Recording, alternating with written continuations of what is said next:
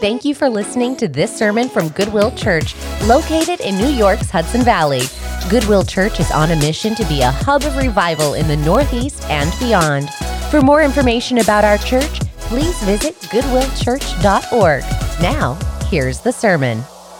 Good morning, church. You know how I always start, right? The love of the Lord yours forever. Uh, God answered our prayers already. I, we just got word that Don Bennett, who we prayed for, is coming home today.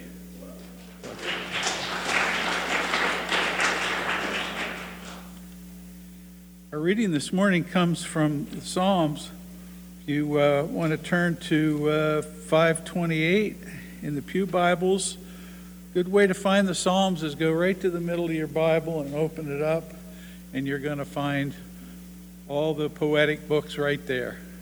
Okay? You're about to hear blessings and warnings. Listen closely as I read Psalm 1 to you. Blessed is the one who does not walk in step with the wicked, or stand in the way that sinners take, or sit in the company of mockers but whose delight is in the law of the Lord, and who meditates on his law day and night. That person is like a tree planted by the streams of water, which yields its fruit in season, and whose leaf does not wither. Whatever they do prospers.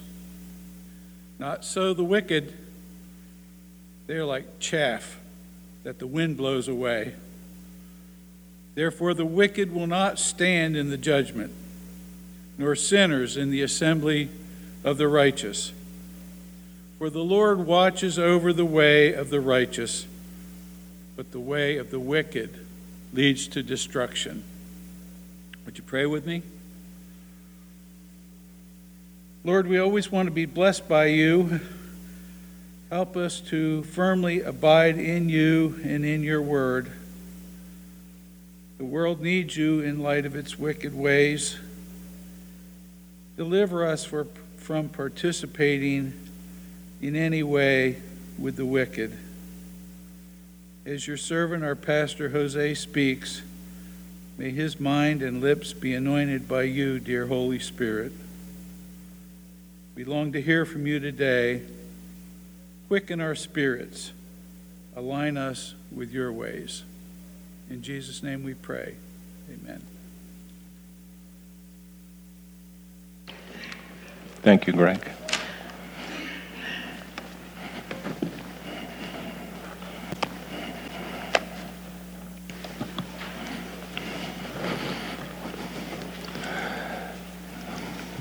Some of our translations of this particular psalm might have the phrase happy. And really, happy is a byproduct of being blessed.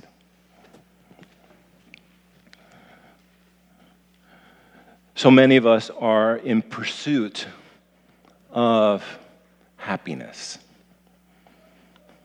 so many of us are seeking it and and sometimes there are certain songs that come out and and they stir something deep within us.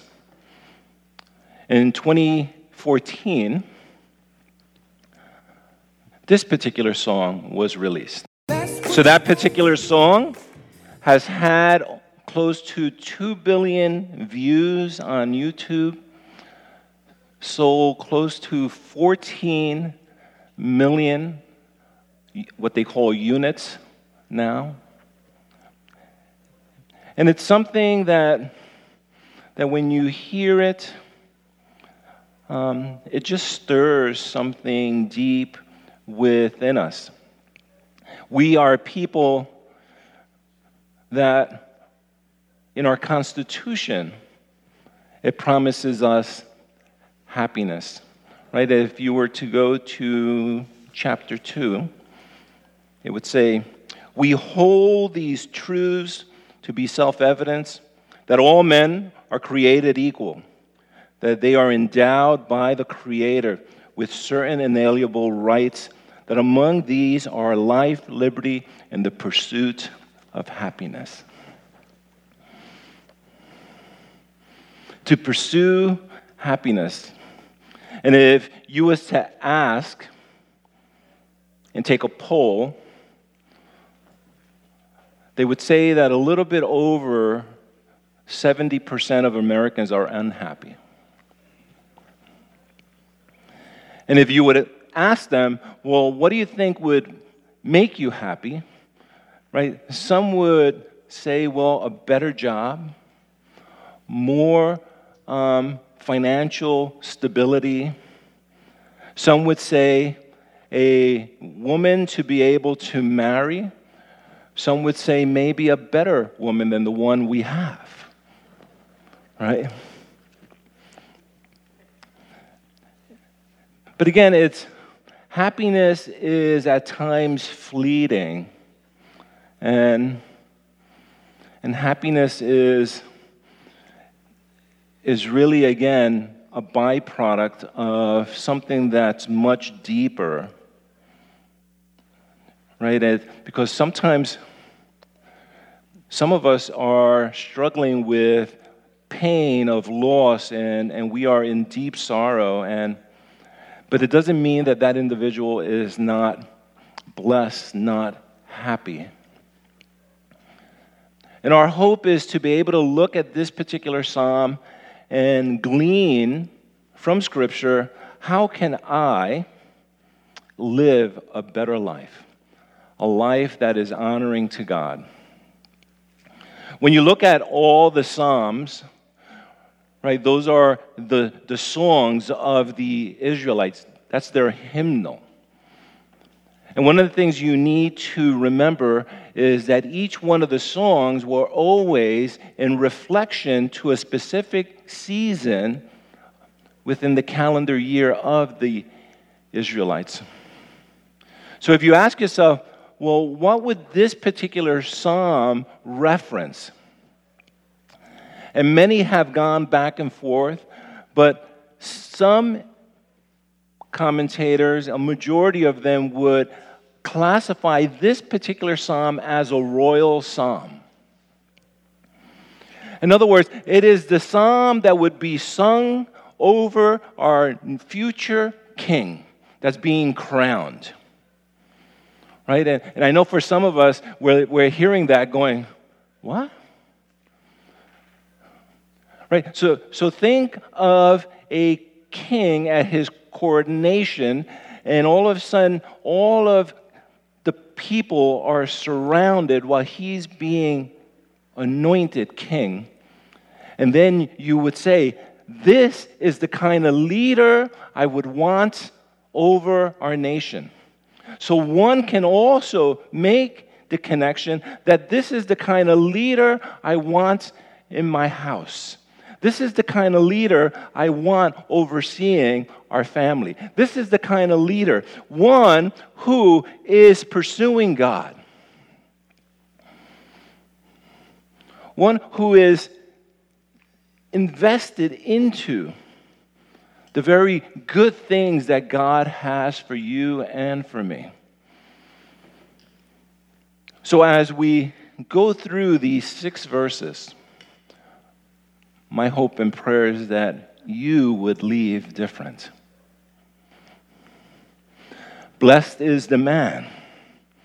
That word blessed, as I said earlier, right? It's there's two Hebrew words. One is Baruch, right? And, and Baruch is the word of an individual who is sitting under God and is receiving the very blessing that God has for that individual. However, the word that is used here in the Hebrew is ashrei. And ashrei is another individual who sees a person who's being blessed. Right? And in turn, you can interpret this first line within Psalm 1 to say,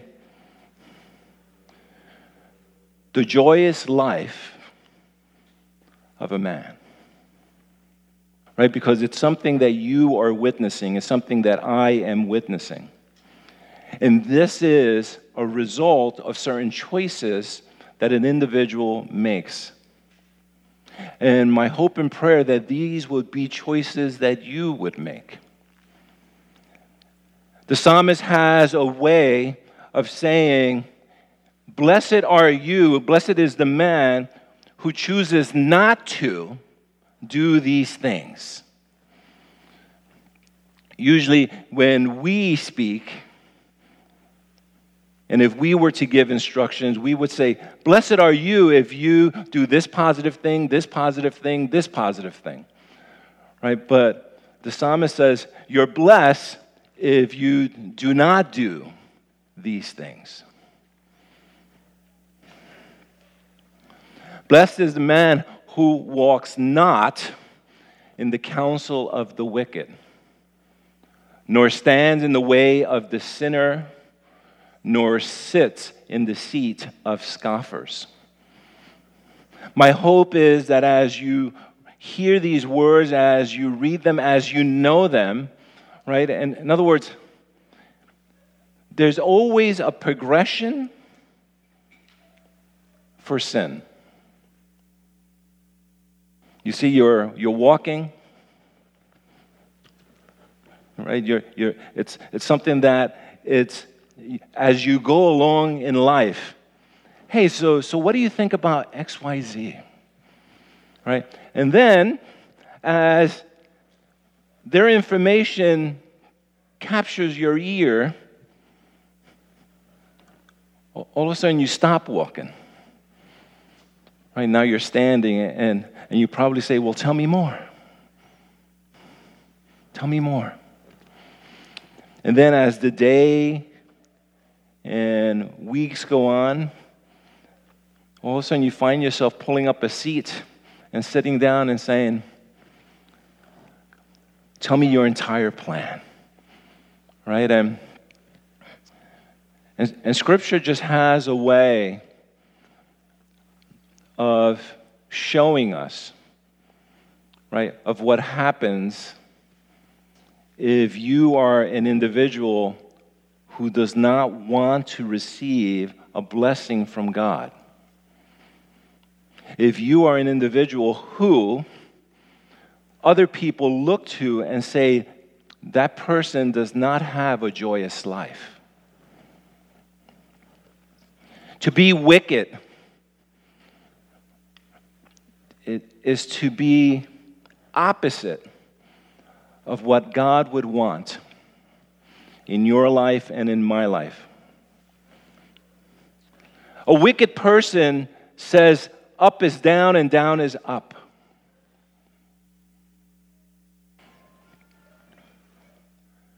A sinner, for the most part, is someone who misses the mark. In other words, God has certain directives for you and for me, and we just constantly miss the very mark.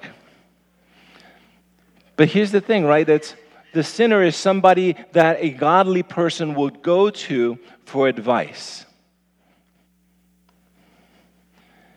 And the scoffer, some would say that he is like the hypocrite. He is the one who has a mask. He is the one right, who has a difficult time loving his neighbor as himself. But notice in the progression, because eventually we're going to hear, right, of a illustration of a tree that's planted. And notice how the person who is led astray, eventually he becomes planted in sin. He's walking, He's standing, he sits. Right? So when sin happens in your life and in my life, it doesn't happen overnight, it's gradual, it's progressive. So one can say, right, if you want to live a life of not receiving God's blessing, you do this. You get counsel from the wicked. You stand with the sinner. You hold company with the scoffer.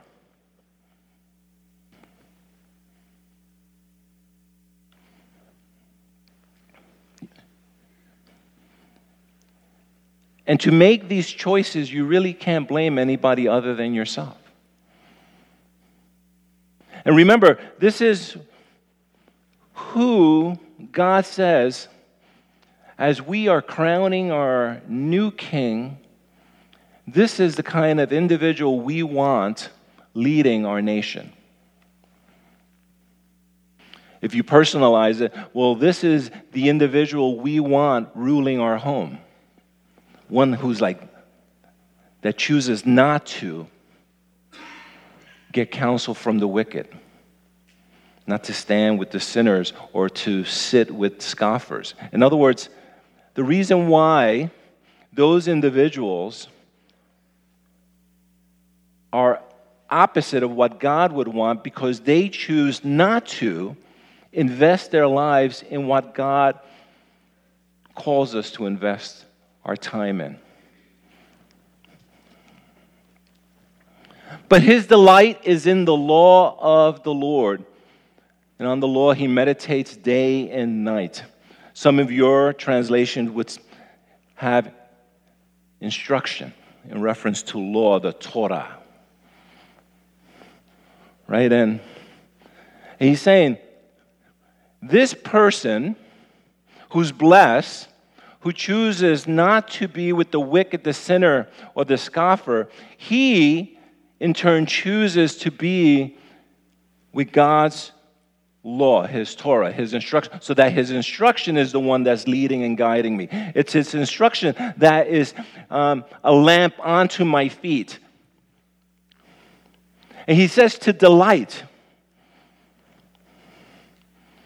To delight on the Lord and then the psalmist would say, and on the law he meditates day and night. So we're going to look at those different parts in reference of delighting. Right? And we're going to look at scripture to help us to understand well, what does he mean by delight? Job 23, verse 12 says, I have not departed from the commands of his lips. I have treasured the words of his mouth more than my portion of food. Right? So Job would treasure God's word more than food. That's his delight.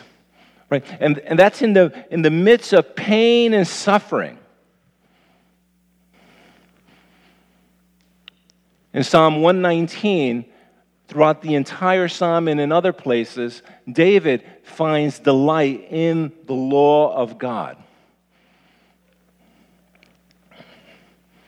In Jeremiah 15, verse 16, your words were found and I ate them.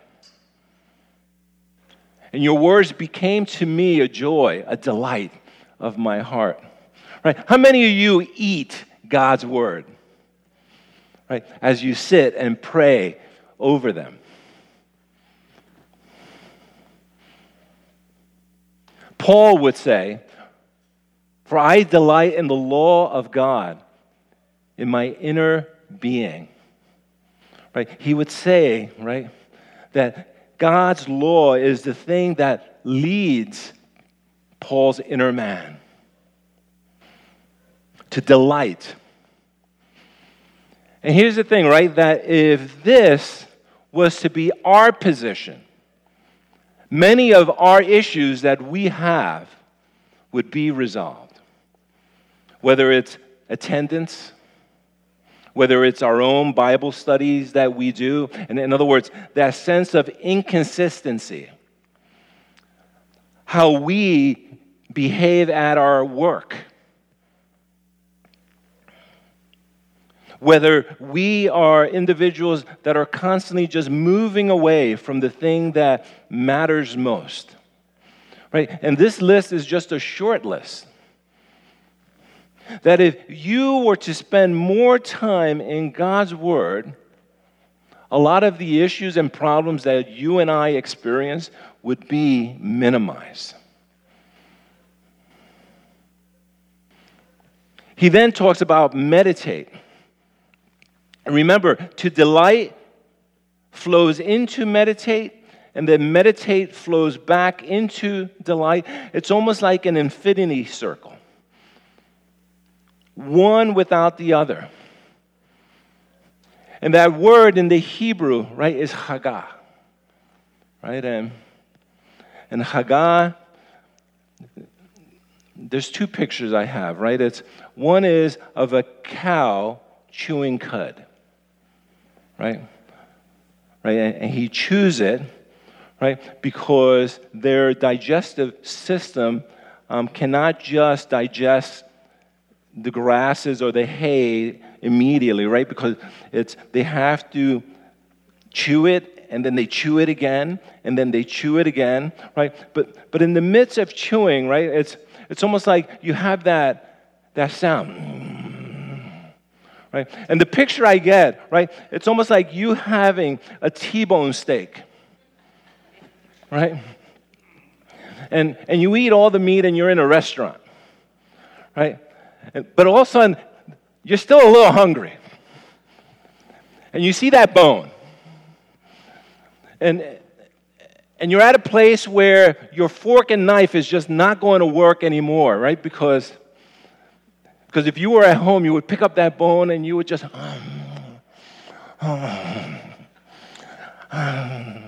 right? That's the picture that God has when He talks about meditate right? That, that you would chew upon his word. And, and that it would be satisfying, right? That nothing else would be distracting. Right? Psalm 119, 94 says, Oh, how I love your Lord. It is my meditation all the day. Right? And in, in other words, Nothing else,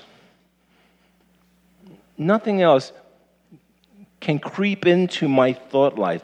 Just His law.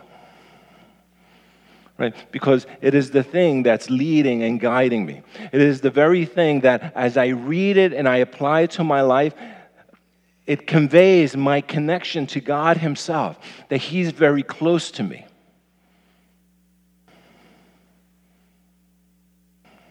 Right? So to meditate goes beyond just reading, pondering. Right? It, it, it's about allowing it to become a part of who you are. And then the last one, right? To do it day and night. Right? So when scripture says to do it day and night, that's also in the middle.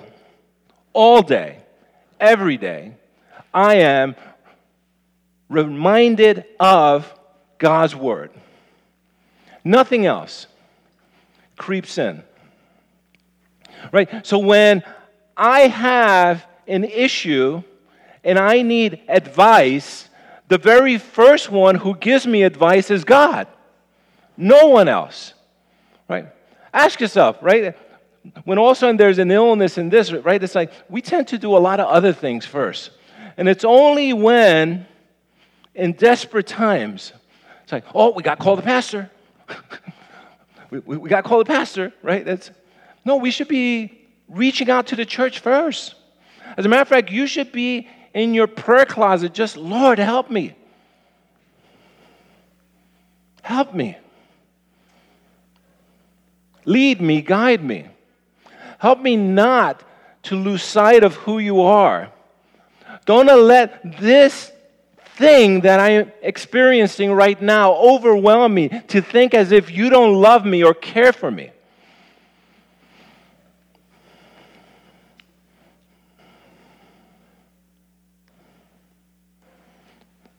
A blessed man exercises constant contact with God's word day and night.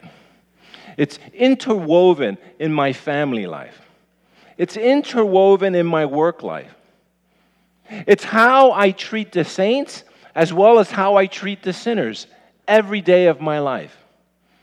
It is something that is in my free time or recreation. It is something that is a part of me. So that when people see you, what they say is, What is so different about this individual? Because he is not like anyone else. Are they saying that about you? Is the world out there saying that about you?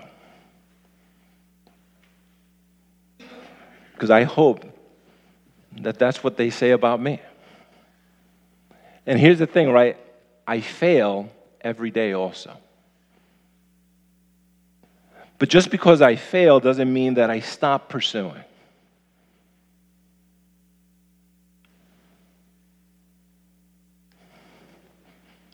He is like a tree planted by streams of water that yields its fruits in its seasons, and its leaves do not wither. In all that he does, he prospers. Right? So one can take that first line, blessed is the man, because as he delights in God's law and as he meditates on God's instruction, he is like a tree. Right? And, and the picture that the psalmist wants for you to have is a tree where its roots are deep. And that as the winds come, as the storms come, nothing is going to uproot this tree. But here's the other picture the psalmist wants you to have, right? He wants you to have that picture of the garden, right? He wants you to have the picture of the tree of life, right? That as we eat upon God's word, we are like a tree of life to the world around us. A few years ago, I had a friend who in his neighborhood he planted a tree and he had this beautiful pond 10 feet away from his tree and, and little by little the tree started to grow right? And and all the neighbors were wondering what are you doing? Because we have the same tree and our tree is not growing the way your particular tree is growing. And then he found out that every other week he had to fill his pond right? Because his pond water level was going down. And after a period of time, somebody just said, You must have a rip liner. So one spring, he, before he opened it up, he drained it all out and he looked at the liner and he says, The liner's perfect. Right? But as he started to investigate, right, he found right, that one of the roots of the tree went over the pond and into the center of it. And as he filled it, it kept on drinking. And as it kept on drinking, the tree kept on growing, right? And that's the picture that God would want, right? That as you allow God's word to feed you, you will become stronger, stable. The things of this world won't rock your boat. And all of a sudden, at a specific time when you need to, fruit will be produced. And that fruit is a fruit that everybody else will be able to enjoy. And it's a picture that no matter what happens, right, its leaves stay green. right? And everything he does, he prospers, right? And in other words, your expectation of what the harvest would have been is tenfold more. That the, again, when people look upon you, they go, What's so different about that person? he's making some life choices and decisions, and you know what? It's, it's, I just need to know what he is connected to, right? And, and you find, right, that when people do that, here's what happens they will start to walk with you, they will start to stand with you. As a matter of fact, eventually they will sit with you because they would want to know who are you connected to.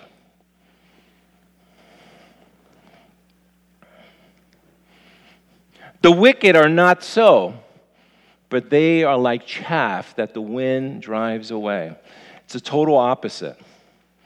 The chaff is the very thing that's left after the wheat is harvested. It is when they bring the harvest to the threshing floor. Usually it's on a mound and it's pretty windy. And as they throw it up in the air, the wind just drives the chaff, the husk away. In other words, there is no value in the husk. Right. Those are the two options that you and I have. Those are the two options that we have as leaders in our home.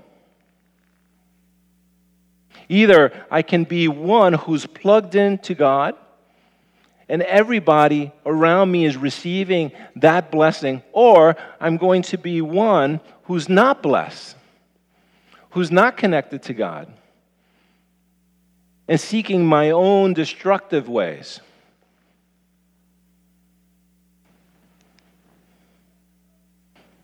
So, as we look at these two, right, we see one that's stable, one that has fruit, one that's prosperous. And then on the opposite, right, it's, it's one who doesn't have any fruit, one who will perish.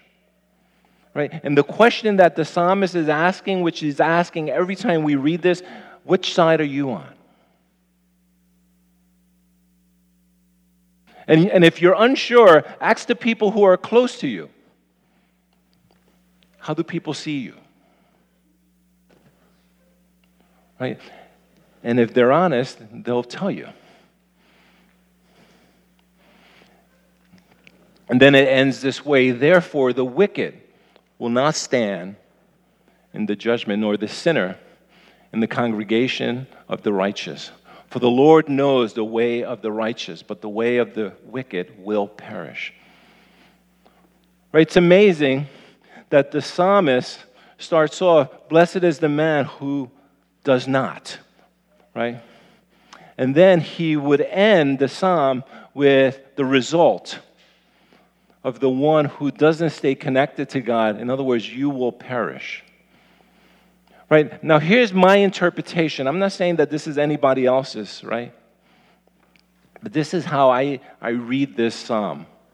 Right? In other words, if you are a wicked sinner who scoffs at God, you will not even be given the option to stand in a holy, righteous court to get judged.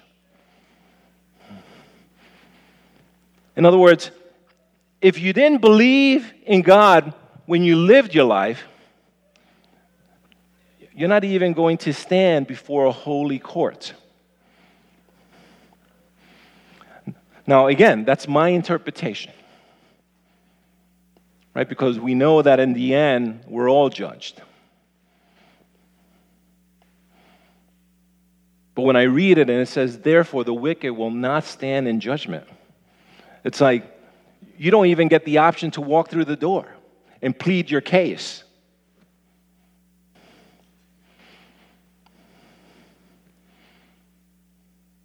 For the Lord knows the way of the righteous. In other words, the Lord knows your heart. He knows. He knows if you have spent time with Him. He knows whether you delight in His Word. He knows whether you meditate upon His Word. He knows. And here's the other thing, right? The people in your life know. The people in your life know whether you do or whether you don't. Right, so as our time comes to a close, I'll end with this one story, and it's really just a general story. I know somebody that when I look upon them, right, it's, I see them where they had a family, right, and, and like most families, things happen, right, and, and maybe their loved one passed away, but, but then, right, every time I'm able to get together with them, what I see is all of the children right, that these two couple had. Right? And then I see right, all of the grandchildren. Right? And somewhere along the line, right, as I'm talking with them, right, they, they always talk about what God is doing in someone's life right? And even though this person at times might be upset and sad because they have lost a loved one, right? I sit ashrei, the joy of what you have, I would like to have. Because I see the investment that they have put into seeking and pursuing God. Scripture says that the success of an individual is counted not by this generation, not by the next, but by three generations. Right? And I look at this person and I go, You're almost there. Right? You're almost there. One more generation. Right? And, and, and that just brings so much joy to my heart Right? even though I know there's also pain in their heart and hurt. Right? And, and again, happiness is not something that you and I can pursue. But my hope is that you and I would pursue God. And as we pursue God, those that are around us would see a ashrei, a relationship with a holy God. Would you pray with me? Lord, I do thank you. Thank you for who you are and what you're doing in our midst. Lord, I pray for each and every one of my brothers and sisters, Lord, that they would commit today to reading your word, to delighting in your word, to meditating on your word.